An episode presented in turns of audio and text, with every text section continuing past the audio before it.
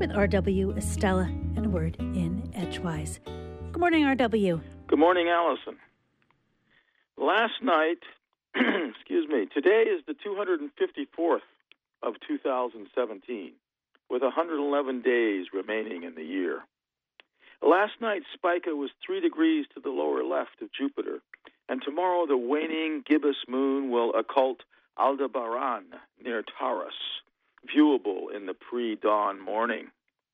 We have a spate of 80 degree days full of sunshine ahead of us this week, which will surely please the gardeners and farmers among us who are hoping that second sowing of seeds we did in July will make for a decent showing of crops after all.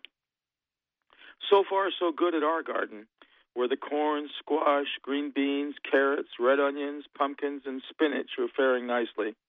Eggplant, cherry tomatoes, and chili peppers continue to produce as well. My girlfriend and I have been truly fortunate this summer to have had a spigot and running water to offset the drought.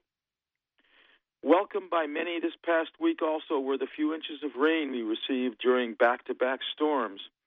Quite a different scenario than the Floridians have been coping with for the past few days.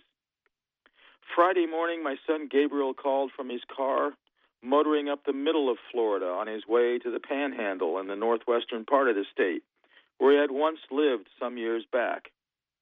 Some friends in Fort Walton Beach, Destin, and Pensacola had been in touch and urged him to beat the rush out of West Palm Beach, his current stomping grounds, and head up to wait the hurricane out in the western panhandle, or southern Alabama, as they sometimes call it. My son said he hoped he was not evacuating into the path of the hurricane, alluding to the possibility that the forecasting model ended up inaccurate and the hurricane wound up tracking up the west coast of Florida instead of the east coast. As it was about an hour ago, Irma had indeed slid over some and was moving up Florida's west coast, although now its intensity was rated at Category 1, and the winds were forecast to gust no higher than 35 miles per hour today in Destin and Pensacola, which would just be off the western edge of Irma and likely deliver no more than half an inch of rain there.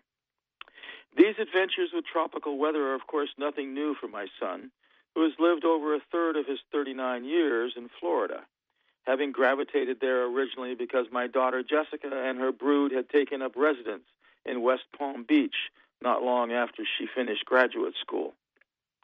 Every hurricane season, I worry about them, despite my being perennially reassured that they know how to handle the events. My daughter and my three granddaughters and my son in law having become expert indoor campers by now. So, in some ways, I can turn my reflections momentarily elsewhere to 16 years ago, when about 3,000 people lost their lives in terrorist attacks at the World Trade Center towers, the Pentagon, and in a Pennsylvania field. Let us all say a prayer for their loved ones. From Orono, Maine, may today be a good one.